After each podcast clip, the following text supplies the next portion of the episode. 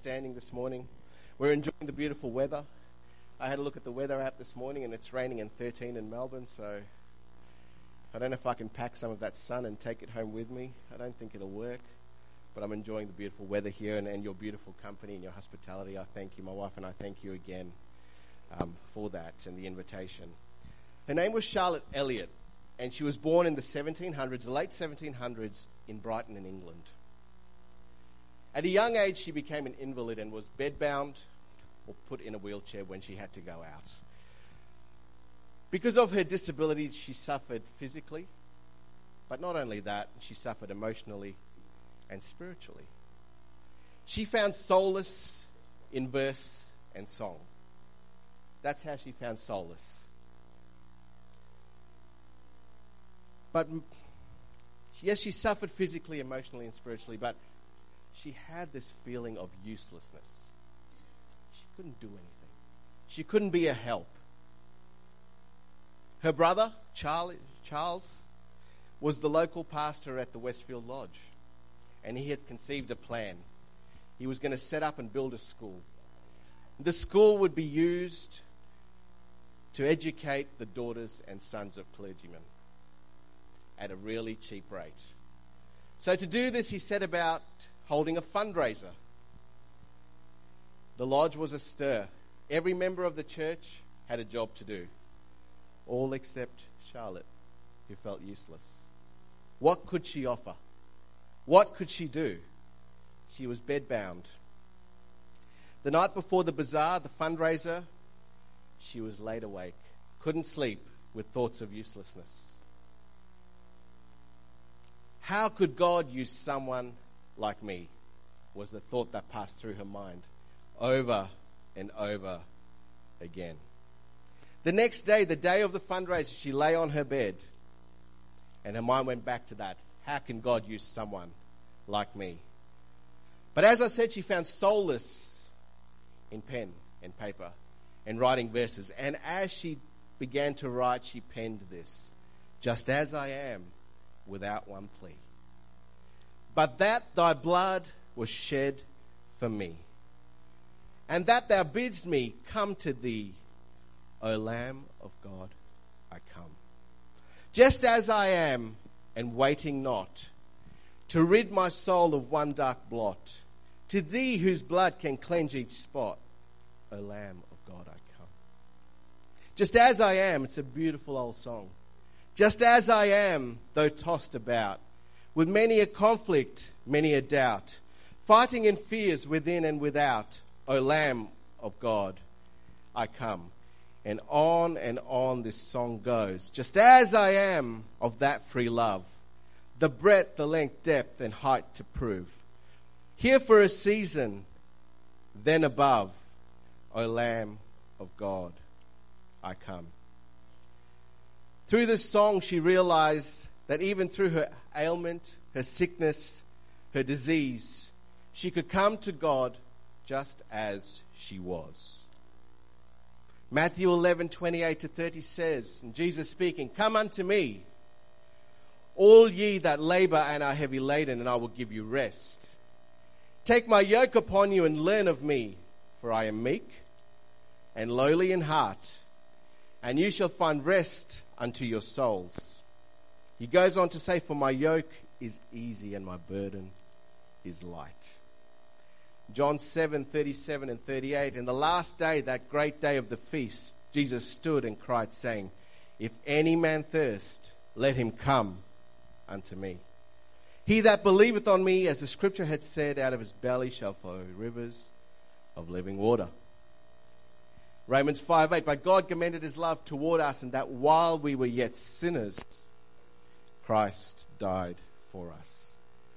This morning, I want to take the title of Charlotte Elliott's song and use it as my title Just As I Am. Just as I am. This morning, there's a cry that has gone out from the throne of God, and He is calling for someone. He's calling for you. And He's saying, My child, come unto me. You've tried to carry this load by yourself, and you cannot do it.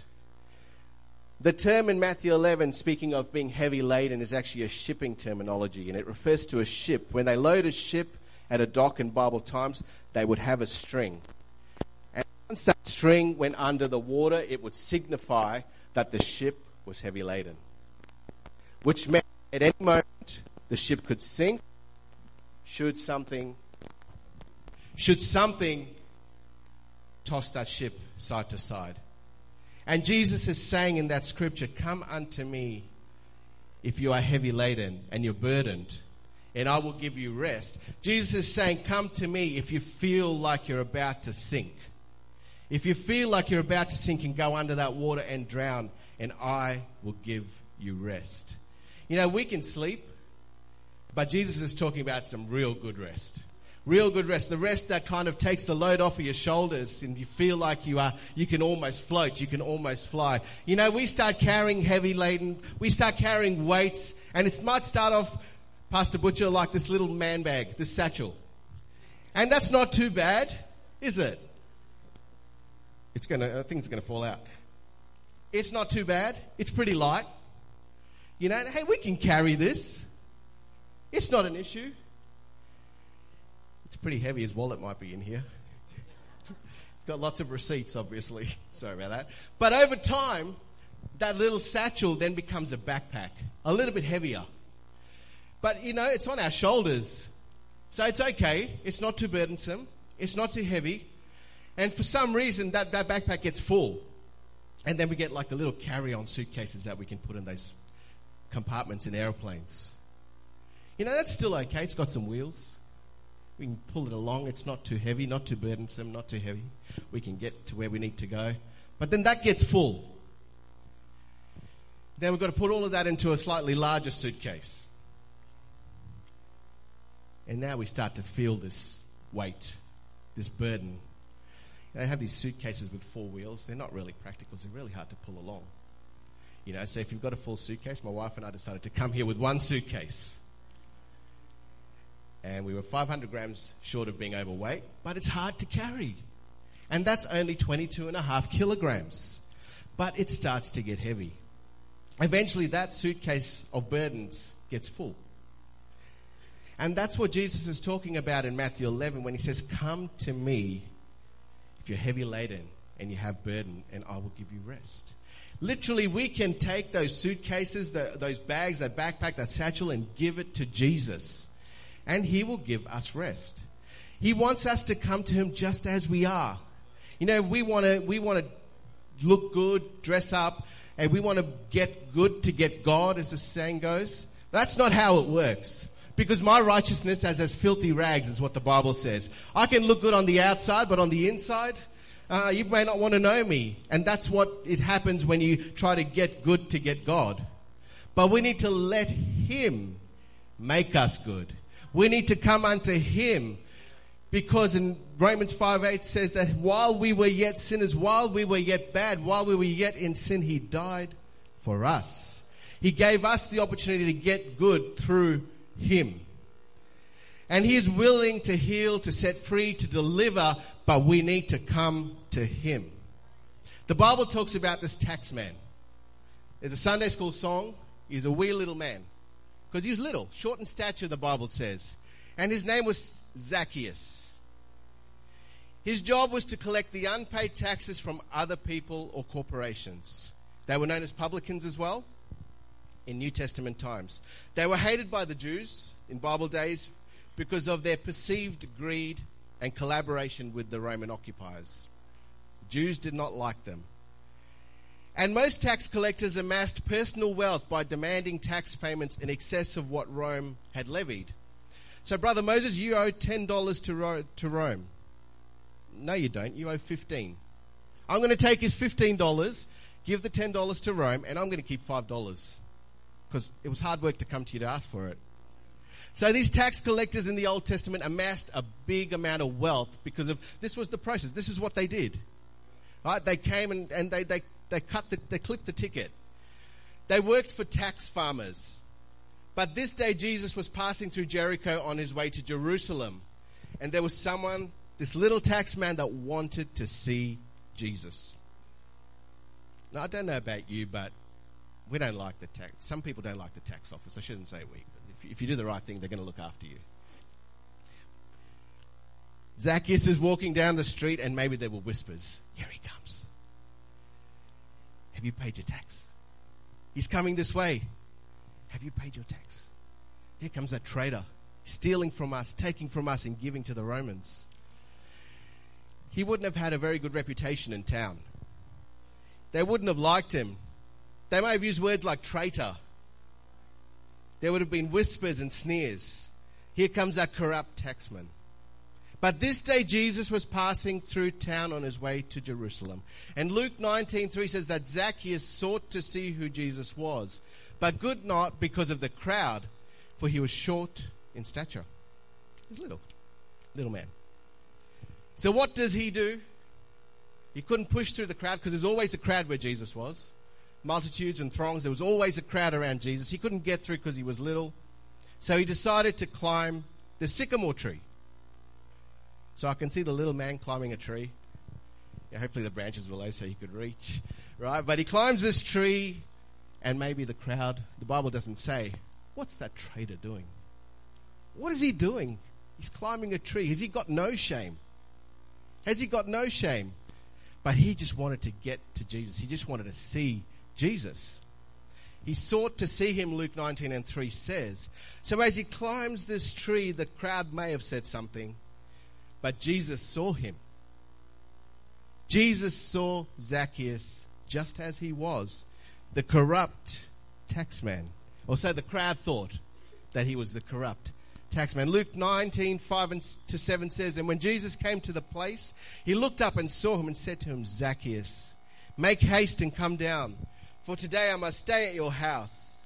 So he made haste and came down and received him joyfully. Joyfully. But when they saw it, they all complained. He's gone to be a guest with a man who is a sinner. Jesus called him by name Zacchaeus. See, Jesus was only passing through. He was only passing through, but Jesus knew, knew who he was. Jesus knew who he was. The crowd knew who he was. The crowd knew who, what he did. They complained, How dare Jesus go to the sinner's house? How dare? Who does he think he is? But Jesus was saying, Zacchaeus, you did your best to come to me. So I am going to come to your house and have relationship, have a meal with you. We don't need to get good to get God. We just need to come to him just as we are. The Bible says in Matthew 10, 29 to 31, are not two sparrows sold for a copper coin? And not one of them falls to the ground apart from your Father's will. But the very hairs of your head are numbered. It's different to being counted. I've lost a few numbers. But they are still numbered. What's left? God knows the numbers of them that are on my pillow. The Bible says He has numbered the hairs of your head. Do not fear, therefore, you are more value of men than many sparrows. The crowd wasn't happy with Zacchaeus. How dare Jesus go and have lunch with a sinner? How dare Jesus meet with that traitor? But Jesus is calling. Jesus was calling Zacchaeus, come down. Let's go home to your house. Luke 19:10 says, "For the Son of Man has come to seek and save that which was lost." He didn't come for the righteous. He didn't come for the holy. He didn't come for everyone that had it all together. He came to seek and to save that which was lost. It doesn't matter if you're poor or rich or tall or short or skinny or overweight. Jesus has come to seek and save the lost. And there's an important principle in the story of Zacchaeus. You see, Zacchaeus didn't go home and sort out his affairs. He didn't go home and make right and get dressed nicely, look really good. He just said, Jesus is passing by. I have to get to him just as I am. When the opportunity presented itself, Zacchaeus took it with both hands. There's many examples of this in the Bible. Many examples of people who would come to Jesus and receive what they need. Example after example. God is no respecter of persons. He is no respecter of persons. Men can be respecters of persons, but God is not a respecter of persons. He's just looking for someone to come to Him just as you are. Just as you are. Matthew 8 gives us a couple of examples. First, it was a leper who came to Jesus and asked for healing. Jesus touches him and immediately he is cleansed. Now, if you know Old Testament law, you're not allowed to touch a leper. You're not allowed to. Forbidden. But Jesus, he was countercultural. There was no precedent in Jesus' books. You know what? If you had a need, he would touch you. It didn't matter what the priests and the Pharisees and, and those in the temple and uh, would say. It didn't matter to Jesus. If you had a need and came to him, he would meet your need. So this leper comes to Jesus. And Brother Tristan, you're not a leper. But I'm going to do what Jesus did. He touched him. He broke the rules. He broke the rules. What are the rules in your life? What rules do you have what rules have you put up there that are stopping Jesus from touching you? The rules said, no, you can't touch a leper. In fact, the lepers had to ring a bell when they were around so people would know that there were lepers around. They had to shout that they were unclean. They had to declare their disease. Their reputation preceded them. Here comes the leper. Get out the way. But Jesus touches this leper. Why? It tells us in Mark 1:41 Jesus was moved with compassion. He was moved with compassion, stretched out his hand and touched the leper and said to him, I am willing, be cleansed. The leper asked, If you are willing, Jesus, you can make me clean. And Jesus was willing, and he was able. He is the same yesterday, today, and forever. And whatever your need is, Jesus is willing and able, but you have to come to Him. At the end of the day, Jesus is a gentleman. He is not going to force His will on you, but He is looking for those who are willing, willing to come to Him. So the leper is cleansed. He is cleansed and he's told, see, Jesus also understood what needed to happen. So Jesus tells him, go show yourself to the priest. Because it was only the priest that was allowed to declare that the leper had been cleansed. So this leper goes and he does what he needs to do. I'm going to ask you this morning what is it that holds you back from approaching the Lord with faith and confidence? What are those rules that you've made in your own mind? What are those rules? We, we all have rules. They're called house rules. If you play a card game at my home, you know, phase 10, there are house rules. Some that help me, because I'm not very good at these games, some that help everyone else that plays. But what are the rules in your mind and your heart that you have got written? Are there rules such as I was rejected once, so I am not going to put myself out? That's a rule. I'm scared of being rejected again. So I'm just not going to put myself out. Are there rules such as if I come to Jesus the way I am, is he really going to accept me? Because no one else did. I'm scared. I'm scared.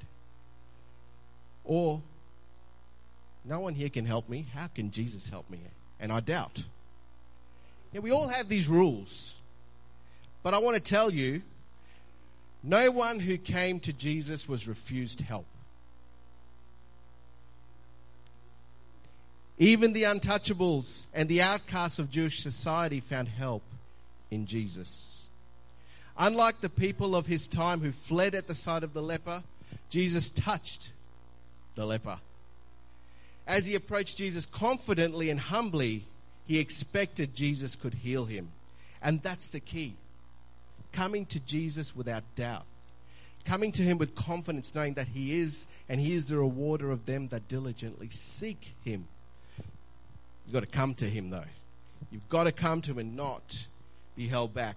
Normally, a leper would be stoned or at least warded off if he tried to come near a rabbi. That's what would normally happen.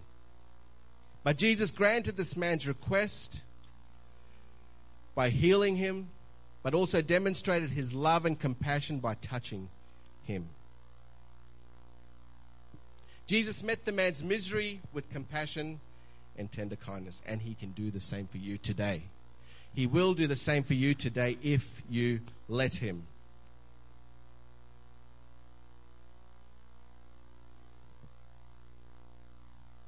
So, do I take my problems to Jesus? It's a rhetorical question. The answer should be yes. Or do I handle the issues on my own when healing is waiting for me? If I would take my wounded soul, my crushed spirit, my aching heart to Jesus, would he leave me hanging in brokenness? So many times we can resolve our own problems before we go to him. We try plan A, plan B, plan C, and all else fails. Oh, hang on. Jesus. Try Jesus. We've got that backwards. It can take us long to remember Him, to remember that He wants to bring us out of our brokenness and fix us up and put us back together again. It can take us long to remember we have a God who is on our side. But we can come to Him today just as we are. Just as we are. James 4 and 8 in part says, Draw near to God, and He will draw near to you. You see, there's a command there draw near to God. But there's, that command has a promise with it. If you draw near to God like it's commanded, He will draw near to you. We are commanded to draw near to Him. And I love the promises of God. But we need to go through a process to get to the promise. In fact, many times in Scripture we will find things such as, if you will, God will. If you ask, you will receive. If you seek, you will find. If you knock, the door will be opened to you. But it takes something on our part. You know, Peter had to get out of the boat to walk on the water. Peter could have in his mind said, Well, if I do it, I'll just, it'll work. But he had to get out of the boat. He had to take the first step before God could meet with him and intervene in his situation. He started to sink. So in this instance, we need to first come to God. If we draw near to him, he will draw near to us. If you will, I guarantee you he will. I guarantee you he will just as I am. Just as I am. Jesus wants you to come to him just as you are. It's available. Whatever you need is available in this place for you today. If you need healing, come to him. If you need deliverance, come to him. If you need freedom, he's here to set you free today. If you need salvation, you can come to him. The Bible tells us about salvation, what we must do to be saved. The Bible doesn't tell us to say a prayer and we're saved.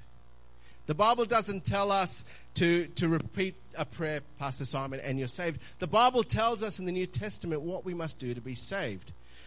Acts 2 and 38, the first step, it's Acts 2 and 38 says, And Peter said unto them, Repent and be baptized every one of you in the name of Jesus Christ for the remission of sins, and you shall receive the gift of the Holy Ghost. There's a command, but there is also a promise. The command is we need to repent. We need to turn away from our wicked ways. We need to turn away from our sinful nature and turn toward God. Tell God we are sorry for that which we have done and walk away, step away, forsake it. That's an army term. We don't, they don't use the word, the army term repent anymore. It's retreat. But in old army terminology, it was repent. And it literally meant if you, if you were running to battle and you heard the word repent, you would turn around and run the other way. And that is what we are asked to do when it comes to our salvation. We are supposed to turn away, walk away from our sinful nature and turn and walk toward God. God, I'm sorry for the wrong I've done. I turn away from that and I turn to you. That's a command. We have to repent. Then we are commanded to be baptized in the name of Jesus. Why? Not to become a member of a church. It's not an outward declaration of an inward feeling.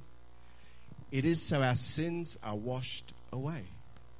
We've turned away from that wicked nature when we repent, but we're still dirty.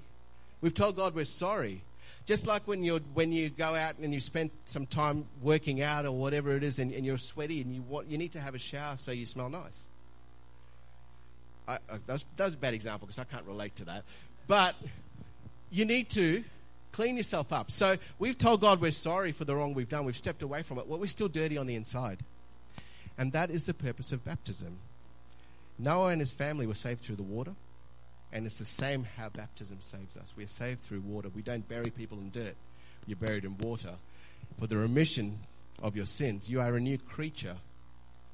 So they're the two commands repent and be baptized, every one of you, in the name of Jesus Christ. And then there is the promise you shall receive the gift of the Holy Ghost. So you don't need to get good to get God. You need to come to God as you are. God, I am here a sinner. There's, not, there's no good in me. My righteousness are as filthy rags. Lord, I am sorry, Lord God, for what I've done. Lord, I, I repent. I turn away from that sinful nature and, and I'm baptized in His name. And then He's promised the gift of the Holy Ghost. That's His tick of approval. That's God coming and residing in your life. You, the initial evidence on the day of Pentecost is that they spoke in other tongues as the Spirit gave them utterance. That's God's stamp of approval on your life. He, but God cannot do anything until you draw near to Him. All He's asking is for you to come. We read it in, in Matthew at the, my first verse Come unto me, if you're heavy laden, you're burdened, and He will give you rest. Rest. So Jesus steps off the boat, and there's a very important man to meet him on the seashore. Usually, these people didn't do anything or ha- want to have anything to do with Jesus. In fact, they sought to kill him, to undermine him at every opportunity. But this day, the ruler of the synagogue is there on the seashore. His name was Jairus. He sees Jesus and he falls at his feet. Again, you don't do that. You don't do that. That man in that position does not fall at the feet of Jesus.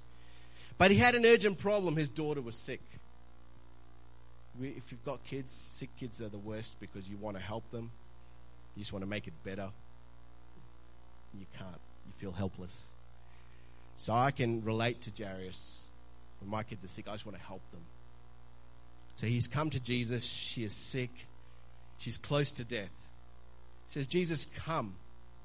Lay your hands on my daughter so she can be healed. See, he was the ruler of the synagogue. The two I see in the synagogue. But he came to Jesus in his time of need, just as he was. It didn't, there was no airs or graces. There was no trumpets announcing his arrival. He just came as he was because his daughter was sick. And Jesus says, Let's go. You draw near to him, he will draw near to you. We've already read that. Along the way, there's a crowd. And if you know the account in the Bible, there's this lady that's in this crowd. And she suffered with an ailment for a bit longer than Jairus' daughter.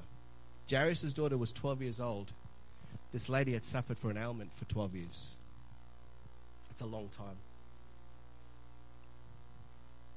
Man flu sufferers, a day is a long time. She suffered for 12 years, Sister Emma. That's a long time. The Bible says she tried it all. She went to all the doctors. She spent all that she had. She didn't get better. She got worse. But the crowd's there, and she's weak. The crowd's there and she can't get through the crowd. They're pushing her, they're getting her out of the way because if you've lost blood for 12 years, you're not going to be up straight and have strength. She, anyway, she gets through the crowd. She gets through the crowd. She is persistent. She pushes on. And she touches the border, the hem of his garment. And Jesus certainly understands that virtue has flown out of him, for someone has touched him. I'm not just talking about, how are you, bro? It's not that kind of touch. But something happened in that touch because of her persistence, her desperation. She decided, I'm going to come to Jesus. I've tried everything I can. Again, she was bleeding. Was she allowed to be out of her house? No. But she came to Jesus. Just as she was, she touched him and she was healed. Jesus said, Something's happened. Something has changed here. Someone has touched me. Oh, look at the crowd. Of course, someone's touched you. You know, as helpful disciples say, look at the crowd. No, but it was different. It was different. There was one in the crowd that had touched Jesus, touched him in a way that just the throng of, you know, being in a crowd didn't. She tells Jesus the story of being like this for so long, and he says, Your faith has made you whole. You've been made whole. You had the opportunity today to be healed and also be made whole. But you've got to come to Jesus. You've got to draw near to Him, and He will draw near to you. Sister Cassandra, if you come, please. Amen. Just as I am. That's a beautiful old song. You know, I encourage you to listen to it. It's about five verses, but a beautiful song, beautiful words, and now you understand the context of her life. It makes that song even more beautiful. Stand with me this morning, please. Jesus. Bless the Lord. Hallelujah, Jesus. Thank you, Jesus. Luke chapter 15 tells us a trilogy of beautiful stories. Three amazingly beautiful stories. Jesus is sitting there and he speaks a parable. He talks about a farmer having some sheep. A hundred of them, in fact. And one gets lost. And Jesus tells a story about this one sheep that has gone out and has been lost. And this farmer, the shepherd, goes and searches for one sheep. You would say he's still got 99, right? Why waste your time looking for the one? Why waste your time? But he goes out and he searches for this one sheep. Those roads wouldn't have been easy to walk, Pastor Simon, Brother Gavin. Bible times, been dust, rocks. But I can just see the shepherd climbing hills, climbing mountains, looking for this one sheep. Whatever it took, he was going to find the sheep. The Bible says that when he finds the sheep, he picks it up and he carries it. And he starts rejoicing. There's still 99 at home. But he's so happy that he's found this one sheep. And he comes home and he calls his friends and his neighbors and his family and says, Let's rejoice. Let's have a party, for I found my sheep which was lost. And the Bible says that there is joy in heaven over one sinner that repents. Then over the 99 just, self righteous, I'm all right people that don't need repentance. But then he tells a second parable about the lost coin. This lady had 10 coins. Again, we know this story if you know your Bible. She loses one coin. She's lost her tithes for the week. She loses one coin. She's still got nine left. If you lose a dollar, you've still got nine dollars. What's the big deal? But you've got to understand what Jesus was saying. if you have a read of Jewish history and Jewish culture, when Jewish women get married, they would sew 10 coins together and wear it on their forehead to signify that they are a bride, that they belong to someone, that they are to be married. You can't put nine coins on your forehead because that's just not right. It means nothing. But she turns her house upside down. She turns her house upside down till she finds this coin. And when she finds this coin, she rejoices. Jesus. She rejoices because now she can be joined to someone. Now she can have that relationship with her groom. We are the bride of Christ. We need to have it all the way the Bible tells us to have it if we want to have relationship with him, if we want to rule and reign with him forever. Then the third story talks about the prodigal son. It talks about the son, the younger of two, that said to his dad, Dad, give me my inheritance. I'm out of here. I'm going. If you read Jewish culture, they were allowed to do this. It was allowed in Jewish culture. But what you were saying was, Dad, to me you are dead. That's what you were saying. Dad, to me you are dead. The young man was in this parable, he was well within his rights to ask for his inheritance. But he gets his inheritance and he walks, he leaves.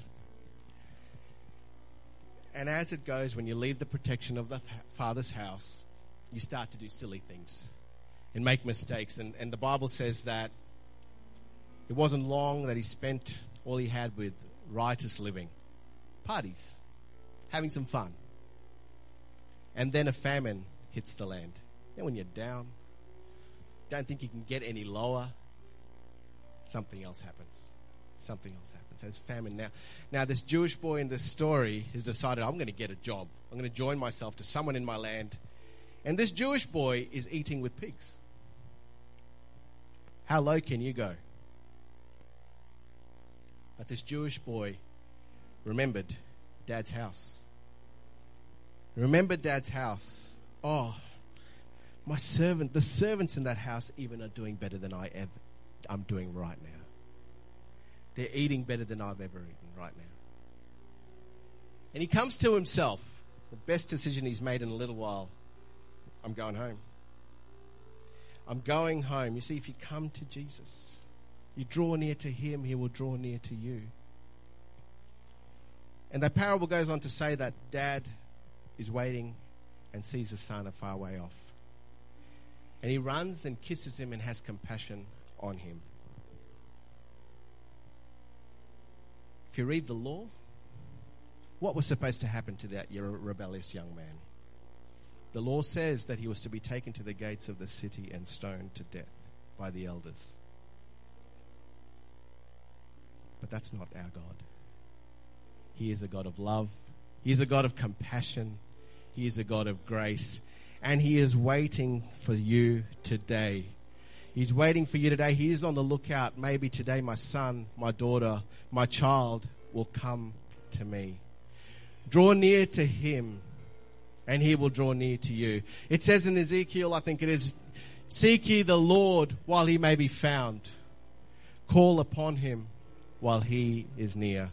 Today is the day of salvation. This is your opportunity Let's just lift our voices. Everyone in this place, let's just lift our voices to Him. Lord, I thank you for your love. I thank you for your grace. I thank you for your mercy. I thank you, Lord, for your compassion, God. Lord, while we were yet sinners, Jesus, you died for us, God. Lord, you didn't wait for us, God, to sort it all out, to become good, but you saw us in our rotten and dying state and you came and you gave your life for me. Jesus, we thank you, Lord. Hallelujah, Jesus. Hallelujah, Jesus. We thank you for your love. We thank you for your grace.